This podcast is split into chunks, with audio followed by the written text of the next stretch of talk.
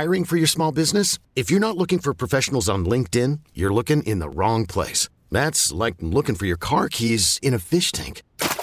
LinkedIn helps you hire professionals you can't find anywhere else, even those who aren't actively searching for a new job but might be open to the perfect role. In a given month, over 70% of LinkedIn users don't even visit other leading job sites. So start looking in the right place. With LinkedIn, you can hire professionals like a professional. Post your free job on linkedin.com slash recommend today. Welcome to yet another episode of Smart People Should Build Things, the Venture for America podcast. I am your dutiful host, Jeremy Scheinwald. Today on the show, we have Sarah Kunst, founder of ProDay. Sarah grew up in rural Michigan, but always had big ambitions. She worked multiple jobs in college, repping Apple, Red Bull, and more simultaneously, finding a novel way to maximize her time by representing several brands from the same desk. She talks about that on the show. When she graduated from Michigan State, she worked in marketing and business development for Chanel, Guest of a Guest, and Kaleidoscope, before spending a year in VC with more, with more Davidoff partners and a year in search with Fortis partners. All this was the pregame. In 2015, Sarah conceived of and launched Pro Day, an app which hosts video content from professional athletes, which allows you to work out like a pro. Pro Day was part of the Los Angeles Dodgers Accelerator and is, is on the verge of taking off. We're thrilled to welcome Sarah to the podcast today. But first, why are we here? The VFA podcast is, is produced by hold on to your chair, Venture for America, a fellowship program for enterprising recent college graduates who launch their careers as entrepreneurs and thus help revitalize America's cities. After five weeks of training, VFA fellows spend two years in the trenches of a startup in an emerging U.S. city where they learn how to contribute to a high growth business. Afterwards, VFA provides the mentorship, network, and resources fellows need to become entrepreneurs. To learn more about Venture for America and to support our work, you can visit ventureforamerica.com org. And while I got you here, why not ask you to maybe like our show on iTunes? You've been listening for a long time, like the show, and subscribe to it as well so that you get it delivered to your uh, podcast app every day. And you can follow me on Twitter at Jeremy Scheinwald. And I should tell you that support for Smart People Should Build Things is brought to you by the good people at Wix.com. A great web presence is essential to running a successful business. If you have a new idea or just need to upgrade your website, check out Wix.com. Wix has something for everyone with hundreds of designer made customizable templates to choose from. Not a coder? Not a problem. You don't need to be a programmer or designer to create something beautiful. You can do it yourself with Wix.com. Used by more than 77 million people worldwide. That is more than the number of people listen to our show. 77 million. Wix.com makes it easy to get your website live today. You can go to Wix.com and sign up for an entirely free account. No credit card required. It's easy and the result is stunning. Go to Wix.com today. And here is the interview itself with Sarah from ProDay. Welcome to Smart People Should Build Things, the Venture for America podcast. Building things can be really hard, and entrepreneurship is often portrayed in the media as the sexy or even worse, easy career path. Through this series, we plan to pull back the curtain and tell the gritty stories of entrepreneurship. We're striving to create a relaxed environment where entrepreneurs feel free to tell their stories. This is Smart People Should Build Things, the Venture for America podcast. Okay, great. Sarah, thanks so much for being here. Yeah, thank you. So, you grew up under some fairly unique circumstances, um, at least for those who become um, entrepreneurial in, in, the tech world, a 300 person farming town in Michigan. Mm-hmm. Um, how did such a unique experience shape you and your ambitions? You know, I, I think it's interesting. Um, I was actually just recently uh, at, with a bunch of friends who'd all grown up kind of in the suburbs of a, of a big city, and it's interesting to see how you know, when you come from this literally like this tiny little speck of a farming town um, that literally does not have a stoplight, there's no real sense of, oh, I'm going to stay here. And so it kind of untethers you. And, and now as an adult, I've lived in New York, I've lived in San Francisco, and people are always like, oh, you know, when you when you have kids, are you going to like move back to where you're from? I'm like, no, I'm not a farmer, you know? And, and so it, it's kind of cool because it, it gives you, it takes away a lot of those preconceived notions of where you should live or what you should do. And you can kind of just pursue pursue what you want um, because you know you're going to be leaving anyway, and so you can go anywhere, and it's kind of all it's all you know you can make your new home wherever you want it. So it's it's a very interesting perspective, and obviously very few adults are going to move to a place like that so to, to have that perspective growing up and i think about that now a lot with with the company that i'm doing where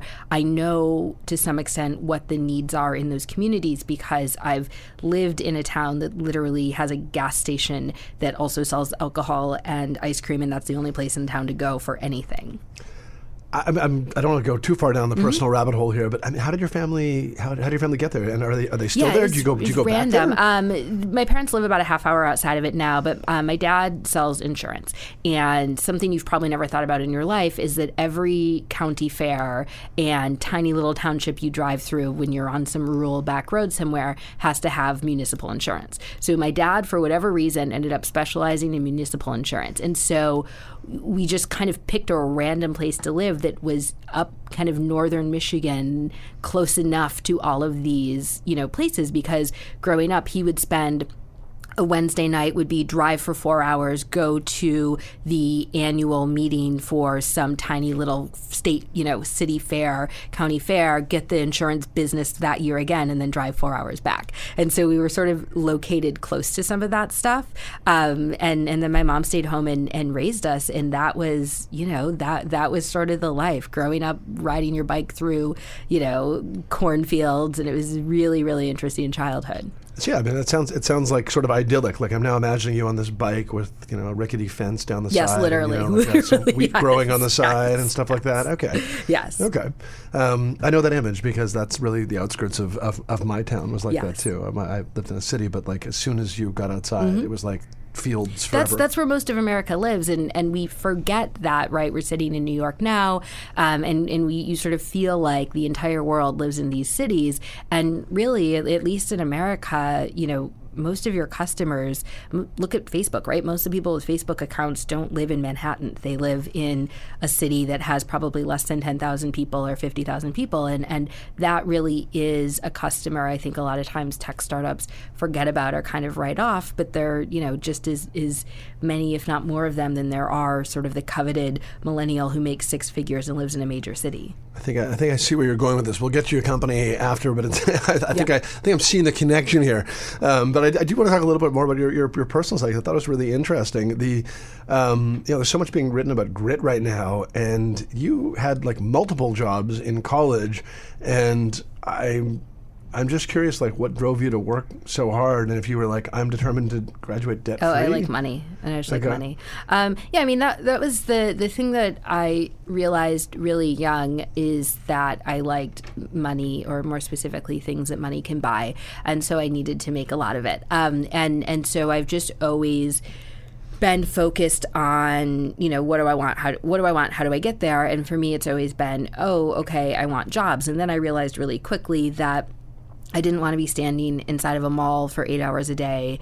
Um, I went to Michigan State University, right? I didn't want a, a job where I was sitting behind a desk, you know, checking in students in the, the cafeteria or whatever, eight hours a day, like a lot of my friends who were trying to make a little bit of extra money.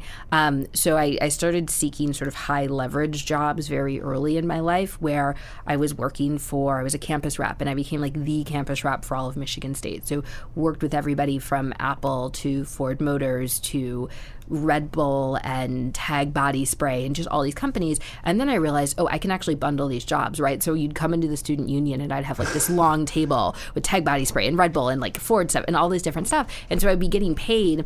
I'd have four jobs, but I would work them you know, at the same time concurrently. And so I'd be working maybe 20 hours a week and getting four paychecks. And, and so I was like, okay, this is way better than my friends who work eight hours a week and get one paycheck, you know? And, and so really just pursued that and it was sort of an early understanding of i always knew i wanted to be in the business world but of kind of hey you know everybody has to work but why not make the most money or get the most kind of bang for your buck when you are working. And I sort of have always gravitated towards that. Now, hopefully, doing the ultimate example of that, which is running my own company, so someday I can be a billionaire. You know, so it's it's interesting to to have learned that I think pretty young.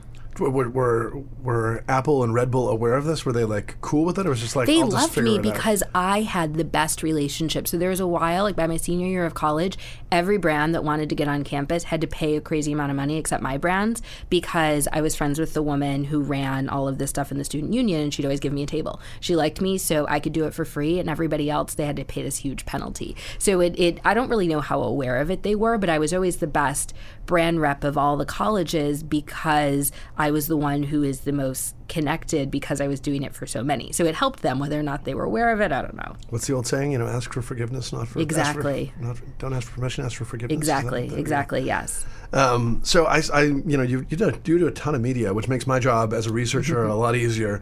Um, so thank you for that. And, and you're, you're dispensing some advice on, on one of the forums with the, where you were interviewed. And you said, "quote When you're younger, you think the most important thing is following your passions, but the problem is your passions change a lot. Just understand that the things you want to do will change, and you can't really know the future." You've had a really diverse career. Like before you became an entrepreneur, um, you know your your options seem to have been kept open. Has, has everything been building to pro day, or were there stops along the way that where you're like, yeah, this is it. I'm gonna I am gonna be with. Um, you know, I'm going to be. You're in government for a while. You're in VC for a while. You know what? Yeah, it, it for me, um, you know, I, I think that it's unlikely. So I graduated college in 2008 and I moved to New York and I got a job and I was like, okay, this is great, whatever. And then I remember sitting there one day at my job and being like, well, who's Bernie Madoff? And then the entire world exploded, right? And and so I learned really early that. Um, nothing about there is no safe career path right? And the idea at even at 50 that you're going to be doing whatever you're doing then for the rest of your career is probably wrong. Um, and so I, I think that the biggest thing is optionality right? Having a lot of skill sets understanding kind of that there's an array of things you can do um, this is the first time I, I have a company in the fitness space. First time I've ever had a company full time in the fitness space, but I've been looking at these kinds of concepts and different things for years. I've you know been helping people do other other things in this space. Um, there is a, a couple fitness instructors that I'm friends with that I would you know have helped out with some of their ideas over the years, and so by just giving them my time and my insight for free, learned a lot about the industry, so that when I was going into it, I wasn't going in completely you know, cold, right? I already knew a little something. And so I, I think that that's where the optionality comes in. Um, you might think, I only like this thing and this is the only thing for me, this is the only thing I'll ever do my entire life, but it might become obsolete, or you might have to move somewhere where you can't do it. And so having other interests that you cultivated and that you're putting work into, I think really preserves that ability. And so for me, um, I don't know what I'll be doing 10 years from now or 20 or 50, but I know that I'm, I'm, always on the lookout to pick up new skills now that will serve me in whatever it is I'm doing then. I, I think so. You, you spend a, you spend some time in, in the VC world, and I, f- I think from like most people, that's like the top of the heap, right? You don't leave the VC world. What what? How did you how did you find your way into the VC world, um, and why leave? Yeah, the VC world is interesting. It's uh, the one of the worst ways to get a job in VC is be like I'm going to go get a job in VC, and I'm gonna you know I think I'm going to be a good VC because you have no idea if you're a good VC. If the best way to be a good VC is if you can predict the future accurately. But if you can predict the future accurately, your time would probably be better spent buying lottery tickets and get in, you know, predicting the numbers, right? So realistically, you don't know if you're going to be a good VC until you've been a VC for 10 years. Um, but and you can actually see the returns but um, i think a lot of people think it's sort of like oh i'm in finance or i like business but i don't really want to do the backbreaking work of starting a company. Vc seems like a perfect fit for me. It's a pretty good indicator you're going to be a terrible vc for me i was at startups for a long time and i was at a startup and it was you know running out of money and the co-founders hated each other and it's all imploding. And so i started talking to um, some vcs about should we raise more money? What should we do? And one finally was like your company's going to fail and that's okay. That happens to most companies most of the time. Um, but I really like the way you understand the market and the you know the way you think about companies and deals. And you know she would send me stuff and kind of ask me to like oh what are your thoughts on this company or this space? And she said you know do you want to work for me? And so it was completely random. It was a job that was never you know there was never a job spec never an application that I filled out. Um, and it just sort of happened. And I think for a lot of investors, that's how they end up uh, on the investing side, which is somebody who's already an investor kind of says, "Hey, you might be good at this," and brings you in. Um, and for me, I mean, VC is something you can always go back to. It's it's you know the the number one requirement of being a VC. Uh, of investing is do you have capital to invest personally? The number two requirement, right, if you want to get hired somewhere, is do you know the right people to to who can hire you to be an investor. And so I wouldn't be surprised 20 years from now if I'm doing that again. But I think that when you're younger and you have a lot of passion and energy um, and just time, that you might as well do something that requires every waking moment of your life. And uh, that's typically not VC. So for me, that that's definitely company building. So it's just you just sort of said yourself like, okay, I'm enjoying this, I'm good at this, but there's something else I want to do. Yeah. I mean, for me, it was, I realized that when I looked at good companies, good companies usually le- need less help than bad companies because good companies are good. And the bad companies, you know, it's either the founder doesn't quite get it or something, like there's just something and the company's probably not going to work. And a lot of times as a VC, you end up liking and spending more time with the bad companies because you get to do stuff. The good companies are like, hey, give me money and I'll call you in a year when I need more money because I'm doing well and then it, it's cool, right? It's awesome because that's where you make your returns. But the the fun part is kind of being in the trenches and actually working on these companies. And I realized that I didn't really like my good companies. I liked my bad companies because they needed me. And I was like, maybe if I'm this passionate about helping it build a startup, I should just go back and do a startup as opposed to like helping all these companies that probably aren't going to make it anyway. or these quote unquote bad companies were like, like no, Sarah, don't leave. You know, yeah, kind of, yeah. kind of. It's definitely interesting when you shift your roles and all of a sudden you're saying, you know, I don't have unlimited amounts of time to help you. And for me, the other thing that I started to realize, and this is probably the number one thing that makes a company quote unquote bad, is somebody comes to you with a problem, you give them a solution, they say, yeah, that solution seems like it makes sense. I'll try it. Then they come back three months later with the same problem, and you're like, what? Whatever happened with that solution you tried? They're like, oh yeah, I didn't didn't try it. Like, cool, we'll go try it. And then they come back to you three months later, and you're like, okay, at some point. You either have to take my advice or stop taking meetings with me. Like I don't care which one, but one or the other, um, because this is Groundhog's Day, and and I think that that's, you know, one of the the biggest things that happens with startups when they don't do well is because they're not almost any idea can be can can be somewhat successful, right? Can move forward.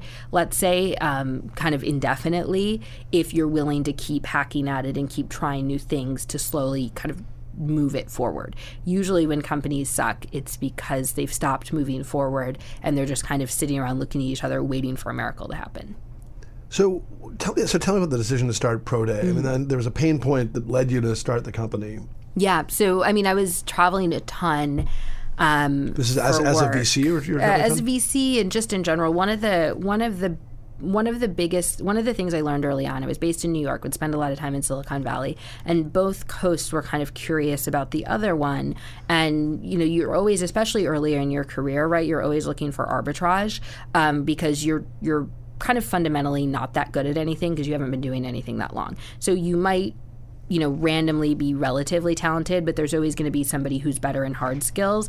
Usually, where you're going to make up for it is in something else, right? It might be that you are, you know, young and single and willing to work 20 hours a day. It might be that you, you know, are able to leverage the fact that you can you know, reach out to your alumni network and they'll all take meetings with you because, like, oh, it's a little me, you know, whatever it is. There's always some sort of arbitrage. Okay. And for me, I realized that a lot of the arbitrage was the, the fact that I was willing to be this sort of human kind of homing pigeon where I was constantly ping ponging back and forth between New York and San Francisco. And if you said, Hey, Sarah, can you come speak on a panel and come take a meeting in New York? I would come to New York and I'd be in New York for 48 hours and then I'd be back in San Francisco and vice versa. And it like sucks sleeping sitting up constantly to the point where like just the sheer act of being able to lay flat while your eyes are closed is like the ultimate luxury is crazy.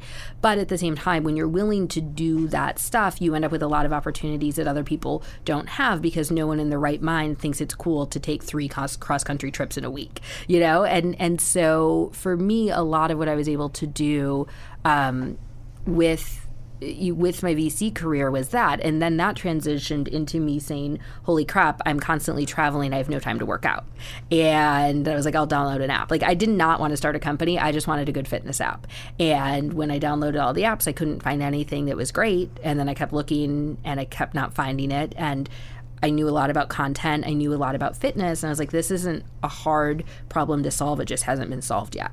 Um, and and from there, decided to build a company. So, uh, so what, what was out there when you when you decided to go? Was just like Um, the production values weren't fitness, good. Or? Yeah, so fitness is an interesting space um, where the vast majority of fitness apps, and I do not know why this is true, but the vast majority of fitness apps literally are terrible. They look like they were made with Windows 95. They're just ugly and full of ads, and it's just a weird space in that regard. And then, um, so, so that's maybe 80% of the apps. They're just ugly to the point of being unusable. And then, and, and they don't work and they're kind of just bloatware. And then the, the other 20%, um, a lot of them do some things well, um, but they maybe, that maybe they're great, but you have to pay up front, you know, $20 a month before you can see any of the content and even know if you want to use it, which is kind of a lot of money for an app.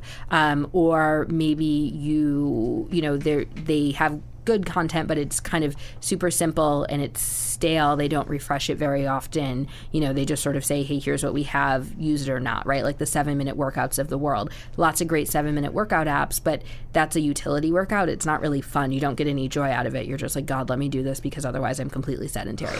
So there's just a lot of things, and there wasn't anything that captured what people actually when you enjoy working out what you enjoy about it which is hey it's engaging and fun and i feel like i'm part of something and it, it's yes sometimes you sweat and that's hard but you don't you know if you've ever played a team sport you don't mind that workout because you're you're doing it in a way that's fun. And i really felt like that ethos just did not exist in the fitness app world so we decided to create something that would be as as fun to use as it is effective.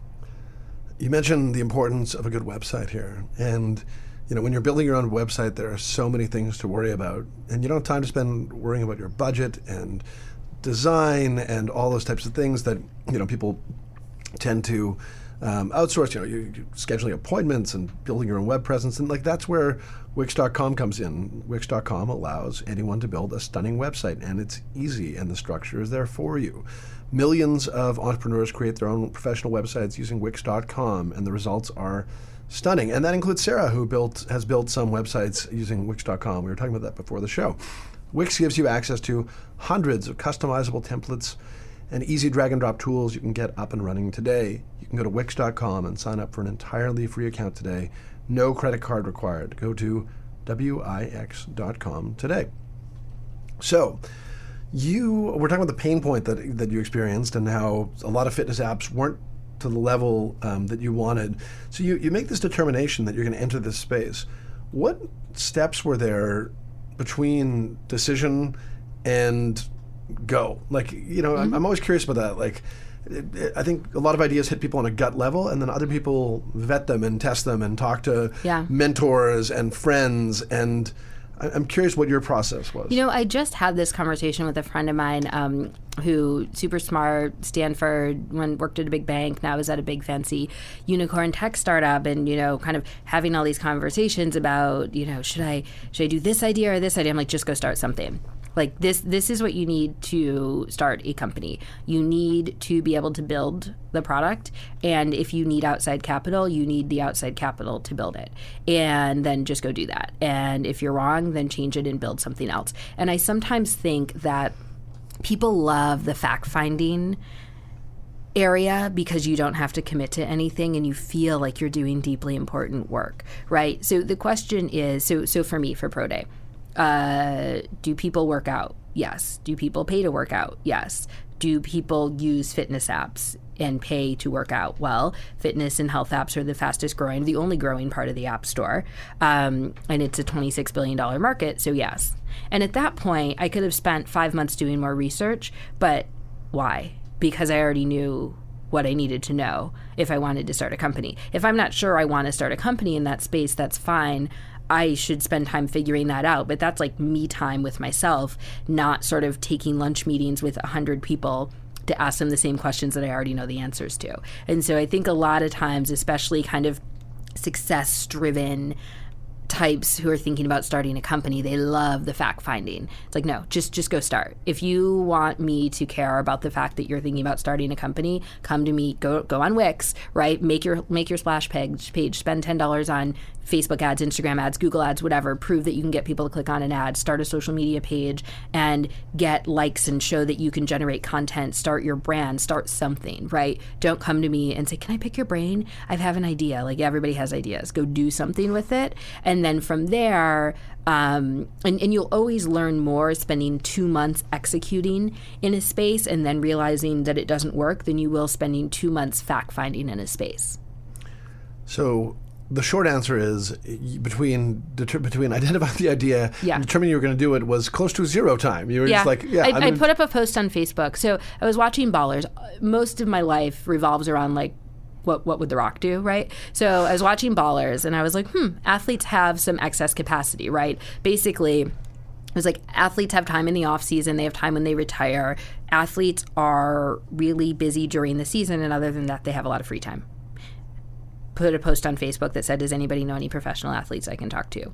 Ten people responded, and one person sent me on an email with another person. Talked to him, and I was like, "Hey, you, you know, used to be in the NFL. Um, here's what I'm thinking: like a workout app where I film professional athletes. Will you give me four hours to film you? Um, and, and I'll put it into an app, and I don't pay you, and I do a rev share with you." And he's like, "Yeah, sure." I was like, "Okay, well, if an NFL player would do that, and they make a lot of money, even the bad ones who never play make a lot of money, then every other sport's going to want to do that because they don't make any money." And then I started it. You, you always ask yourself, what, what would The Rock do? Yeah. Uh, my professional wrestler choice is George the Animal Steele here. I'm giving a shout out to Seth, our producer. So I always ask myself, what would George the Animal Steele do? And the answer is he'd eat the turnbuckle. Exactly. Um, or chase down Miss Elizabeth. Uh, I love 1980s wrestling. Okay, so. Um, uh, so I, I, you went through that quickly. Mm-hmm. So so I just want to make sure I make sure I'm right. So there, there is a financial incentive for for the for you, use the word rev share. That was rev share Mm-hmm. Yeah, with the yeah. athlete who's doing yeah. it. So, they- you, they actually- subscribe to the app, and then you know the athlete's making money off of your subscription, and it's great because it's an interesting revenue opportunity for the athletes, and it also you know is an interesting op- revenue opportunity for us, and then for the users, they get to to see all this cool workout content um, that's a lot more inspiring than you know the random bodybuilder you're following on Instagram. Okay, and so I wanted, to, I definitely want to get to the Mm-hmm. athletes, um, but you picked up funding from the LA Dodgers Mm-hmm. incubator and from Arielle Zuckerberg. Yes, that Zuckerberg, um, sister of that Zuckerberg. How do you? I mean, how did you get in touch with them? I mean, it seems like everything's easy. Just post on Facebook and someone Mm-hmm. Yeah. connects you.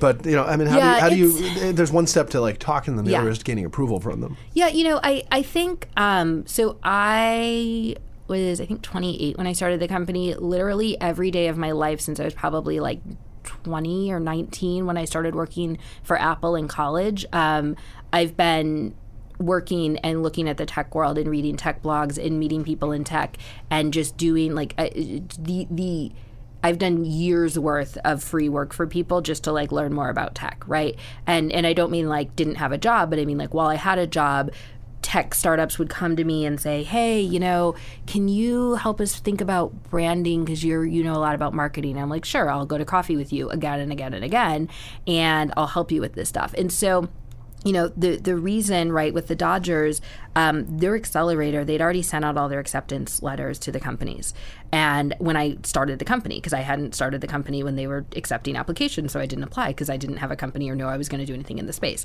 So then when I decided to do it, a couple friends of mine in the tech space were like, "Oh, you know, the Dodgers did this thing. Too bad you missed it." And I was like, "Oh, well, can you ask them if they'll still talk to me?" Which is kind of an insane ask, but they're like, sure, we can ask them. And so I got literally like 10 people to email the Dodgers and say, hey, you know, Sarah's great. We know it's closed. Would you still talk to her? And the Dodgers were like, no, no, no, no, no. Okay, this person's going to stalk us until we say yes. So they said yes. They'll talk to me. And then I talked to him. They're like, you know, it's already closed. I'm like, I know. I just want to talk to you. I just want to tell you what I'm doing. And so, you know, I was able to, to, literally like I got the meeting with them and I'm like, oh crap, I don't have anything to send them. Like I better spend the next 24 hours and make a deck. But and, and so it's partially the relationships that I spent years building and it's also the skill sets I spent years building. It's really hard to come up with the URL and start incorporating the company and secure a tech lawyer who can help you, you know, get your EIN and set up your banking so you can get the check and do all the stuff that I was literally probably did in like four days if you've never done it before. But when you've spent you know eight years of your life doing this stuff, it's not super hard. Um, and so for me, it all happened quickly and it seems like oh that was pretty easy. And to be honest a lot of it was in the early days pretty easy because i'd been practicing for it you know for eight years. So all i had to do is put in eight years of work to overnight be able to get money from you know zuckerbergs and the dodgers and everybody else. So tell, uh, tell us about the accelerator. What, mm-hmm. what, what is what happens? You, you join their mm-hmm. accelerator. Mm-hmm. what's the accelerator experience for the la dodgers? The dodgers are so cool. So they're they're owned by a hedge fund and the hedge fund is diversifying. You know they're starting to invest more in tech.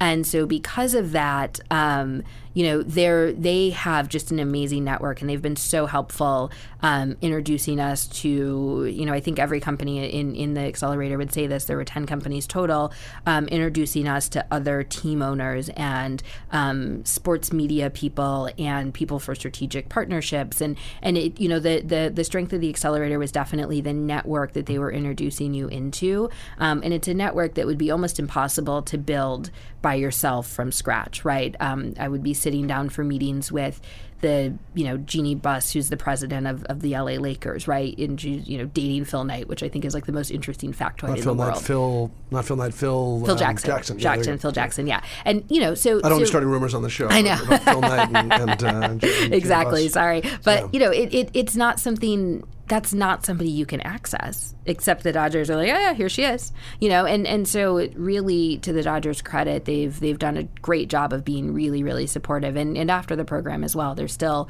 really really supportive and helpful whenever they can be um, about making strategic intros, especially, and and that's something you know you can relationship build, but you get to a certain point um, when you're dealing with high enough level people and you just can't access them. You know, you can't just casually network your way to Barack Obama, right? You kind of have to have an in. Right. Um, and and so in the sports world, the, that's the level of people they're bringing to you, and they are your in. And so it's been a great experience. So how do you make that? How do you make a relationship like that active, like alive? You know? you know, I think it depends on your needs. I think one of the worst things people sometimes come to me and like, I'd love to like get coffee and pick your brain. I'm like, about what? Like, I will give anybody the time of day. I have my Gmail address on my Twitter account, right?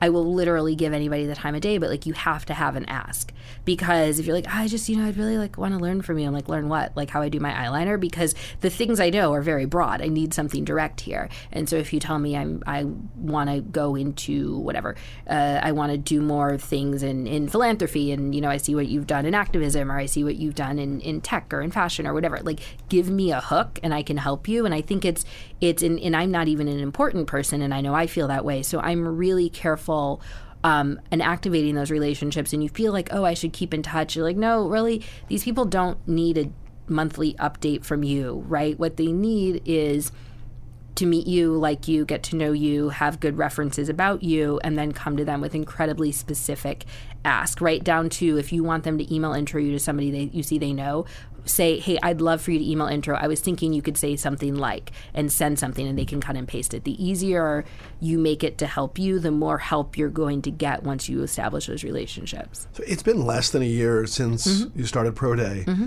What's been accomplished in year one?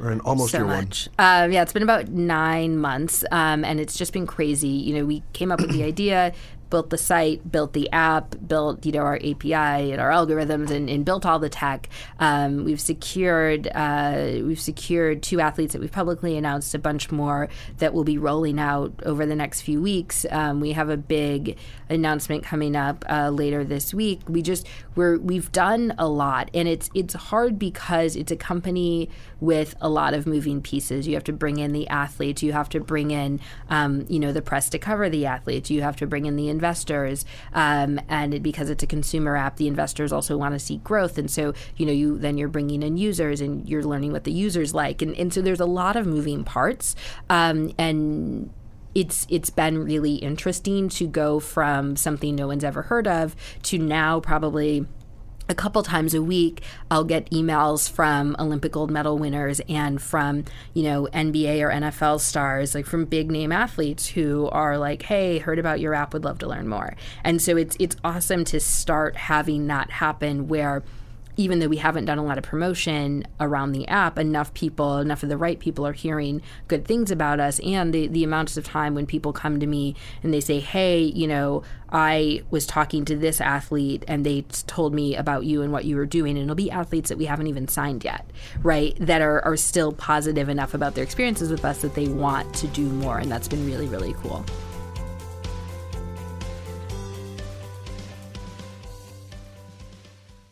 Welcome to Play It, a new podcast network featuring radio and TV personalities talking business, sports, tech, entertainment, and more. Play it at play.it. This is Smart People Should Build Things, the Venture for America podcast. So looking back at, at you know now, that we're almost at year one, is, is there anything you would have done differently? Is there any way you could have moved, moved Pro Day along faster? You know, there always is, right? Hindsight's 2020. And the thing with startups is if you're building a company and it's so formulaic, you know exactly what to do. Um, there's probably times where that works, but I think I would think that that indicates probably you're in a space that doesn't need your company um, if it's completely turnkey and you can just kind of you know it's not a franchise right it's a startup so I, I actually think that the only thing you can do is pick a position. And i say this a lot to my employees right? I'm like i'm not saying i'm right but i'm saying this is how we're going to do it because i we don't have time to explore every option, right? We're not going to spend, we're not going to convene task force trying to decide is this the right name or is this the right whatever. You pick and then you move on. And if you're wrong, that'll come out, right? It's really easy to notice when you've completely messed something up and you're going to need to redo it. Um, but maybe you won't be completely wrong, and that's great too. And so for me, it's been a series of going to make this decision and we're going to execute against it and we're going to hope it's the right decision. Um, you know, and in terms of moving faster, I, I think um, when you start a company that has a lot of moving parts, um, you're hurting cats who don't really care about you and you have not you don't really have a lot of leverage over. Um, so I, I, don't know how much faster we could have moved a lot of the things. I think there's always a difference in the order in which you do things. Um, i think that when it comes to fundraising for example you should really early on go do the if you know people who actively deploy capital that you're pretty sure will give you money, go to them like the first day and be like, hey, give me money. And if they say nope, then re- understand that probably nobody else will either and go build more of your product and hit some kind of inflection point where you can go back to those people and say, what about now? What about now? Right. And, and I think a lot of times companies, at least in Silicon Valley, spend too much time trying to fundraise early on um, when it should really kind of be go test the waters. If, if you're too early, nobody's excited, then you need to build more. So you mentioned the word team and you talk about your employees. Mm-hmm. How many people does it take to, to, to build this uh, house? I've got to yeah. figure out my metaphor there. build this ship, I was going to say. I um, guess you can build a ship. Yeah, yeah, you can build a ship. It's the only way they get built. Yeah. Um, you know, it's uh, it's a small team. It's a it's a really small team, um, and that's for a couple of reasons. I think that right now there's an epidemic of over hiring um, because you you hear people in the startup world say like, oh, you know, hire every smart person you can find. Like, no, that's a terrible idea because you don't know how they're all going to work together, and they everybody should have at least two full time jobs worth of work inside of a startup before you had another person is my feeling. Um, and and not to mean that you should work people into the ground, but everybody needs to be at full capacity and i think a lot of startups they hire before they need to and people aren't. So we have um, one full-time developer who literally builds everything from our wordpress site to setting up our Mixpanel funnels to you know doing our algorithms and um, building the app and, and back end and, and literally everything um, this one person. And i keep thinking i'm going to need to hire another another developer but this guy just has a, an endless capacity for uh, for for work and, and for doing stuff. And so he's it. And then um, on the business side, um, I have a production and operations woman who produces all of the content. And I was like, oh, you have to learn Photoshop. And she's like, I don't know Photoshop. I was like, that sounds like a problem to solve. So she spent a week and she learned Photoshop, and now she can do all of our social media because she can edit all of our Instagram images, right? So and I think right now she's emailing me and she's editing our Facebook ads, right? So she's now a graphic designer instead of a production and operations person solely, um, and and and then me. And so there's three full time people, and we'll add a couple more people this year. But I mean, it's it's really unlikely if you're an early stage startup with very few users that you need 10 people. That's just not how it works. Right, makes sense. So you, you have you have content from Delanie Walker, who's a tight Mm-hmm. end who just re-signed with the Tennessee Titans. I, s- I saw that in the press the other day. Um, how do you get? In, is, is he part of your Facebook? Like anyone know a professional athlete? And someone's like, I know Delanie Walker, and you're like, Um, okay, no, great. yeah, he came through actually a, a connection with the Dodgers. Um, somebody that they had sent in, um, a, a lawyer actually that they sent in to talk to the companies um, and give feedback. Knew his PR person, and his PR person is is brilliant and just completely understood, you know, the value proposition. Right, Delanie, I think is is on like a twenty five million or something contract right now. Right, he's not he doesn't need the money, um, but as you're an athlete, and you know, Delanie's a really fascinating guy. He does a ton. Like he was a nominee for the Walter Payton Man of the Year award this year, um, and you know, the play he was in the Pro Bowl. The players the players love him. Other teams love him. He does a ton of charity work. He's a really cool, you know, car collection and collects records, and you know, is a great dad. And there's all these things. Is really into fashion that you don't see when you're watching him, you know, hit over a thousand receiving yards in a season, right? And and so. Um, I think for athletes like that, the cool thing is that they can show more about their lives and who they are than just what you see on the field and just the stats. Um, and and so with somebody like him, we were so excited to have him as our first athlete because I mean, one, the guy is is is six feet tall, 264 pounds, eight percent body fat. Like his bicep is like you know the size of a bowling ball. So so obviously the athleticism is there, but then also the personality, and that's really what we look for um, when we work with athletes. Uh, you know, one of the things I, I Mm-hmm. watched the the free content uh, from suddenly exposed myself as a cheapskate uh, from Delanie Walker, and I'm, I'm curious. Like, I mean, a I don't have a kettlebell, Mm-hmm. um, but uh, you know, like, is there? How do you make sure that what this professional athlete is doing Mm-hmm. Yeah. is accessible to the guy who is 6 Mm-hmm. foot 2 and probably has like I don't know. Well, I don't know if I, I don't know what my body fat is. I was, I was going to overdo it and say like thirty percent body Yeah. fat. But I think I'm in decent shape. Yeah. Um, I don't know, whatever, but whatever it is. Um, but you know what I'm saying? Like the, the guys who are obviously not professional athletes. Yeah. You know- and I did a bike ride this morning, Good, so you know, good, good. body fat's down. Keep it up, yes. Yeah. Um, you know, so so for most people, and and I spend like uh, this kind of surreal life now, where I spend all this time with like with all these professional athletes and their workouts and what they're doing. They don't do stuff that, that that's that crazy right? Like it's literally all the super crazy fancy gym equipment you see that's meant for like the equinoxes of the world right? That goes into these fancy overpriced gyms so that people like me who pay $200 a month to go to the gym feel like we're getting our money's worth right? Um, most athletic training centers they don't have crazy stuff. They have pretty much what you'd find in like i always joke a russian prison right? Which people in russian prisons they're in very good shape. People in american prisons are in good shape right? It's literally just weights. And and and that's what you need right? You need what do you do when you work out? Your body is a really efficient and very simple machine. Your body can do a couple things. Your body can, you know, you can lift heavy weights and you create microscopic tears in your muscles and then those tears heal and that builds muscle. You can raise your heart rate to a certain level and that burns calories. And that's pretty much the only two things you can do with your body you know? And and so the methods at which you do those right? What's different with professional athletes is the intensity um, and the duration with which they work out. The actual workouts they're doing are probably you know you you could probably have stopped um, learning different workouts in like sixth grade gym class, and you'd know 90% of the workouts these athletes do. The difference is the order that you do them, the consistency, the progressive overload, always making sure you're lifting more weights or you're pushing yourself a tiny bit harder to always make progress, right? That's that's what makes a difference. And then also the the the way you're fueling yourself, right? What you're eating and and you know your, how much sleep you're getting and how much water you're drinking. That's the stuff um, that allows athletes, and certainly for a lot of athletes, it, it's also a huge amount of, of just you know genetic predisposition. But um, it's really not as crazy. I mean, look at right with runners. Um, marathon winners are coming from Kenya where they do not have, you know, some of the ridiculous gym equipment that I might use at, at Equinox and they're in a lot better shape than me. Um, it's it's not the equipment, it's really how you use it and your your dedication to working out. I think suddenly I've gotten some inspiration to start the Russian prison app. uh, Exactly. Much cheaper to produce. Well, that I'm might be something weird, but Yeah, uh, that's true. Yeah. Um, so you're recently on stage at South by Southwest Mm-hmm. for a session with a legendary tech investor, Scott Cook, who I believe started Intuit, Mm-hmm. um, called Finding Your Product Market Fit in 15 Minutes. Mm-hmm. What did you learn? And did you find that fit or did you have it all along?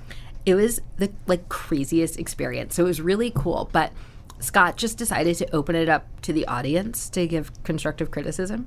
So you're sitting there at South by Southwest, and all of a sudden, like all hundred people in the audience are raising their hands, saying, like, "I don't, I don't like your logo." You're like, "Thanks." Great. And so what it, so so the pretty feedback skin pretty quickly. Yes. So the feedback was great, right? He had a lot of really interesting insights about calls to action. We actually just revamped the website. Um, we launched re we revamped the website and launched a new design today. And a lot of it was based on some of the things he was pointing out because whenever you're building a company, no matter how much you start out as the customer, as soon as you start building, you cease to be the customer and instead you're the creator and you can never see things as clearly as people on the outside can. So he had a lot of great insights. But um, the more interesting part of it, right? The, the insights I got from him were really, really helpful, and um, I appreciated them. What I appreciated even more was learning how to sit there while you're being filmed and you're smiling and people are telling you just randomly everything they don't like about your website that they've never seen before. And you're like, wow, you've so little time to form such angry opinions about me. Thank you. Yeah, it is tough because when you get feedback from someone, you want to take it seriously, um, but you can't be everything at once. You know, Yeah, you they- can't be you attached get- to it. Mm-hmm. Two people will, will say things that are diametrically opposed.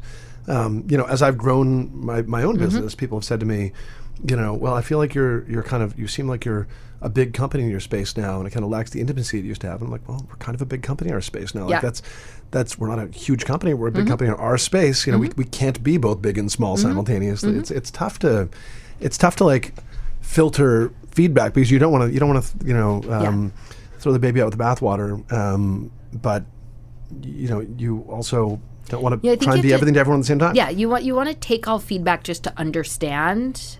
But I, I take all feedback, but I hold it very lightly, right? I, I don't. You can't internalize. You you can't be defensive. You have to hear it because it's somebody's opinion, and even if it's wrong, it's their opinion, and they're completely allowed to have it. So you need to know, oh, this is how a certain subset of people think about me, or this is how a certain subset of people think about the world. Um, what do I want to do with that? And even if it's just like put it in your back pocket and know it, great, do that. Um, but it's always better to to know rather than to be just in the dark. You, you've been a pretty outspoken. You've been uh, very outspoken about the lack of female women of color um, who are founders of companies. What practical steps can be taken to encourage diversity in the startup world? Oh, I have a really um, complex answer to that. We got time. just hire more people who aren't white dudes. And it's funny because if you do that, then you have more diversity in your company. And everybody's like, what should I do? And like, how do I get more diversity? And I'm like, you're a white dude. The next person you hire, just make sure that they don't look like you. And they're like, but how do I? Don't know. I already told you. Like, we, we just had the whole discussion. I explained it to you. And there's like a lot of resistance, and everybody has all these really interesting reasons. And it's fine, right? If you are not somebody who can figure out the very simple step of doing that. It's just that you're probably also not the right person to be deploying capital as a venture capitalist or to run a company. If you can't figure out how to go hire somebody who doesn't look like you, then I have zero confidence in your skills to do anything to change the world. And and I mean in terms of like what the company that you run and you think that you're a, a unicorn, right? And you're so brilliant but you can't figure out how to hire somebody who doesn't look like you, like you can't be both simultaneously brilliant and dumb enough that you can't figure out how to do that. So pick one. And that's it. You'd like you should listen to our, our, our past show we had with uh, with Laura Mather, who Mm. developed Unitive, which is um, it's a, a platform that um, enables like large companies. She sold a she sold a secu- uh, um, enterprise security company for like four hundred million dollars to what is now part of Dell. Anyway, her next mission was to, to build this platform that would that would help people um, to hire and it would to sort of force them to stick with skills as mm-hmm. opposed to force them to hire people like to, to mm-hmm. prevent them from following our mm-hmm. biases and saying oh you look like me i'll hire you Yeah. you know you went to the same fraternity we're Yeah. gonna be like we would have a good time having beer and like can you actually do the work Yeah. and Yeah. i thought that was very interesting i'm gonna have her back on to, Yeah. to, to, to check in with her but she's tackling this diversity problem for the people who you're talking about because maybe Yeah. They can't do it on their own Well, in, in bigger companies, it's different, right? It's it's a lot different when because if you have a massive company, your company is by definition dumb because it's slow moving. It's not you can't be super agile and responsive and do all the things you can do in a ten person company in a in a ten thousand person company, right? Your company is, is essentially does become dumb no matter how good it is at what it does, and that's part of why that's the only reason startups have a chance because you're David and they're Goliath and you can run circles around them literally because it takes them too long to really mix metaphors, right? To to to turn their ship.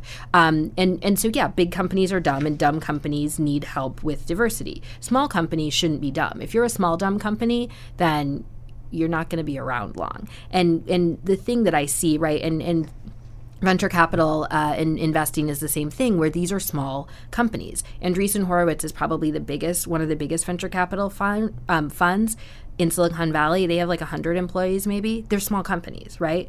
And so if you're a small company you don't get to be dumb. If you're a big company and you're dumb then like yes go get all the enterprise software help you can to fix this problem. If you are a five person company and you've not yet figured out how to hire anybody but a white dude like you're going to fail. I'm happy you fail. I hope you fail. That's it. Okay, your your Twitter feed says that you have a big announcement coming this week. Mm-hmm. Now, you already kind of alluded to it earlier mm-hmm. on. Um, can you can you give us the scoop? Not the total scoop, but I'm very excited. We we've we've been sort of chugging along for a long time now, and and we're about to go from Pro Day is going to go from something that you know you maybe hear about if you follow you know me closely to something that is a lot more ubiquitous. So we we are going to be you're you're going to have a much harder time escaping us soon, and that's really really exciting. We're we're ready. We've we've we're probably past ready. We're we're very much excited to um, to to just be a little bit more public with what we're doing, a little bit more easily accessible, um, and and have more people using the product. You mentioned that there that there's so the only athlete that I could see on the platform mm-hmm. right now is Delanie. Mm-hmm. Uh, mm-hmm. But is there is there? Yeah, so we have you, we have another so athlete.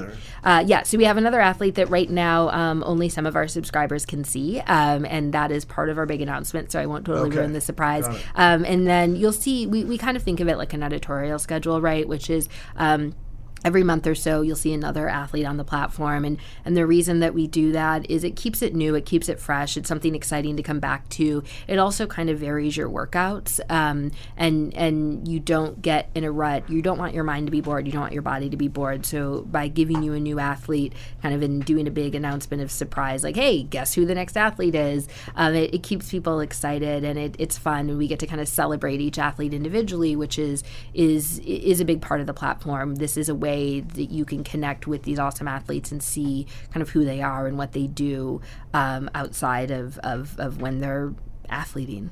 Okay. Well, when we we're gonna we'll keep an uh, we'll keep an eye on. The, yeah. By the time this thing this thing airs, the announcement will be out there. So um, I would suggest that people go out there and check out Pro Day. Yes. And I'm assuming it's proday.com. I was on the site, but I'm dot .co. Yeah. Dot, dot .co. That's yes, okay. There you go. Very glad, glad, you corrected me. Yes. Um, and give me the whole all the Instagrams and mm-hmm. Twitters and all that type of stuff. Yeah. So it's uh, you know if you go to proday.co, you'll you'll see the website in the App Store. It's Pro Day Fitness Workout, um, and on we are on Instagram and Twitter and Facebook, um, and we are at Pro Day app at all those places. Fantastic. Yeah. Thanks for sharing your story with us. Awesome. Today. Thank you.